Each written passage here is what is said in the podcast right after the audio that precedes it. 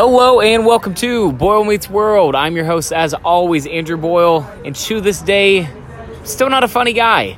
Uh, we have a quick episode today. It's more of a Fat Man Mile preview, if you will, um, and we're going to hand this one over to none other than friend of the show, honestly, favorite guest, not affiliated in any way with Above Average Media, Presley Martin.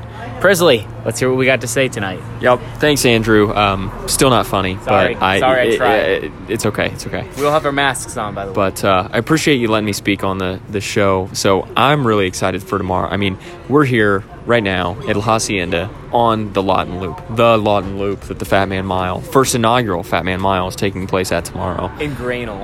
Uh, in Grinnell, yes, yep, yep. Got to got to spell things right. So, um, but we're excited. I mean, I I can feel the energy here right now at La Hacienda and on this loop. I mean, people are chomping at the you bit. hear the honk? I hear the honk. I mean, it's it's for the race.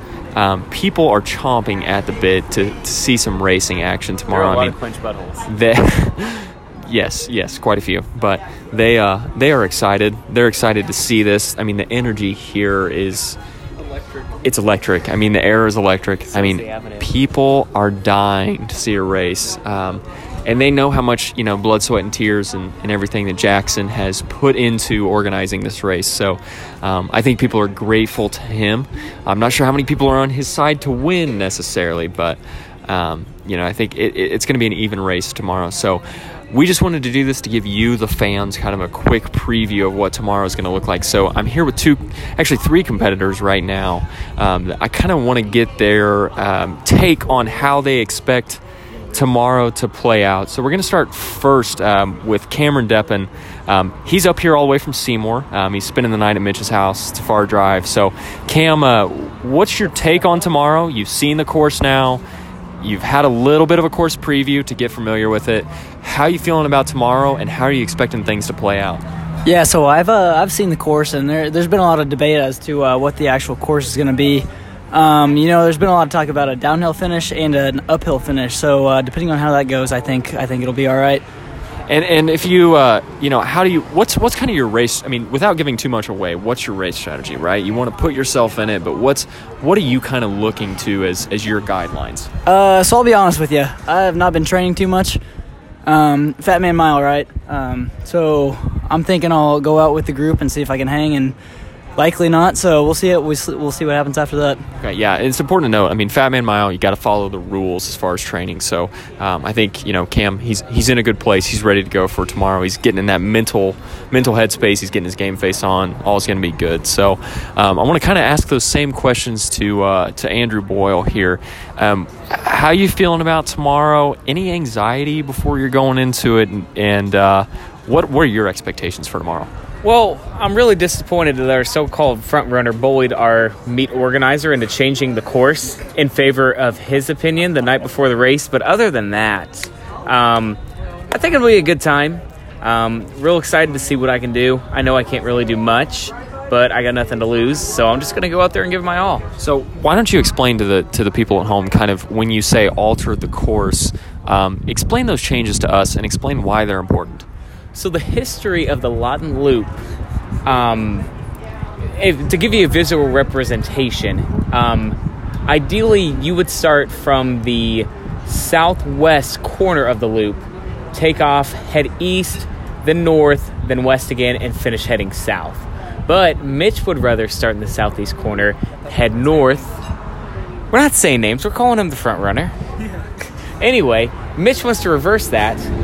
Um, I think that it's going to cause a lot of glare issues. You're going to be looking into the sun at the most inopportune times now. Um, you're going to take out an uphill, so you're going to take out something that will impede the runner's ability to run faster than they should be tomorrow. Um, I, I just think overall it's a terrible move. Um, it's going to make everything a lot more convenient. Um, it's going to follow the flow of traffic, and that's just those are two things that I really disagree with. I, I wish that we made things more difficult for our spectators and the people that actually live in the Lawton Loop that so graciously, without their knowledge, are giving us permission to use their living area for this monumental moment. All right, so definitely, uh, definitely a fair criticism there, and, and I think it's important for people to know at home that you know we've had some conflicting opinions on this. So just knowing where they're coming from and kind of the uh, the reasoning behind all of it. So um, touch a little more, real quick, on just your race strategy and kind of how you're expecting everything to, to play out. Sure.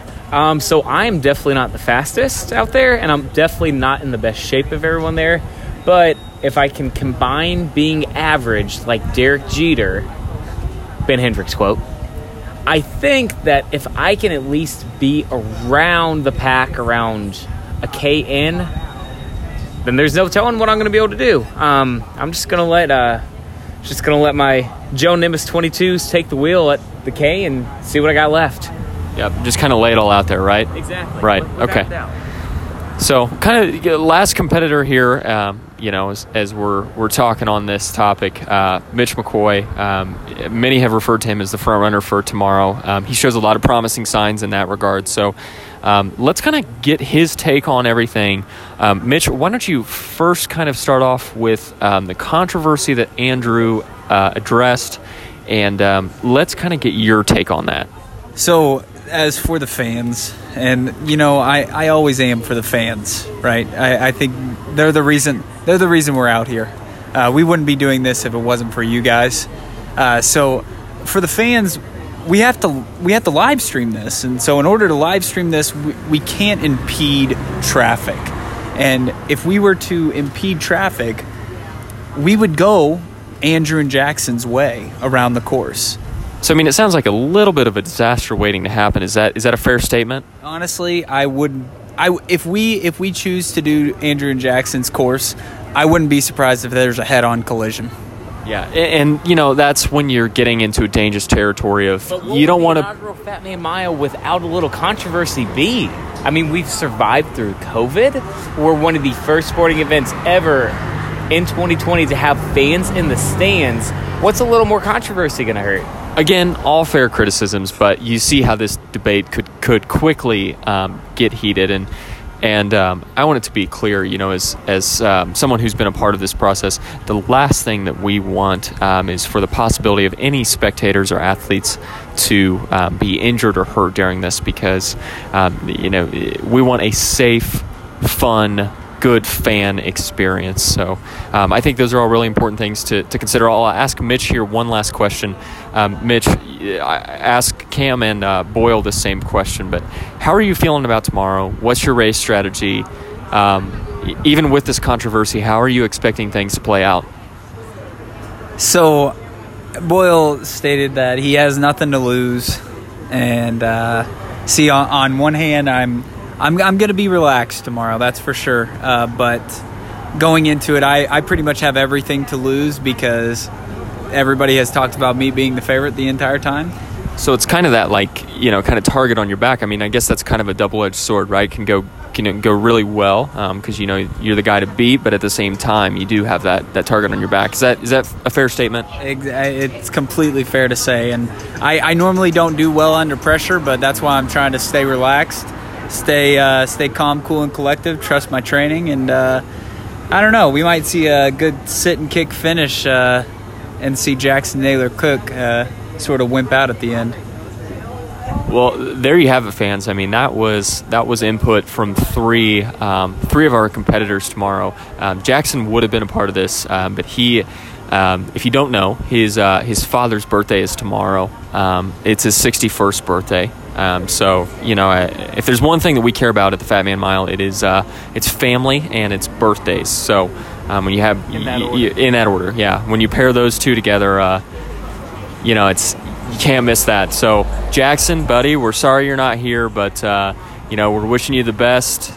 Uh, you know, get ready for tomorrow. Hydrate, get some good sleep, and uh, we'll see everybody tomorrow. So fans are excited, we're excited, and uh, we're going to learn a lot tomorrow about 9:30 a.m. Well, there we have it, folks. Uh, thanks for tuning in. Hope we see all you out there.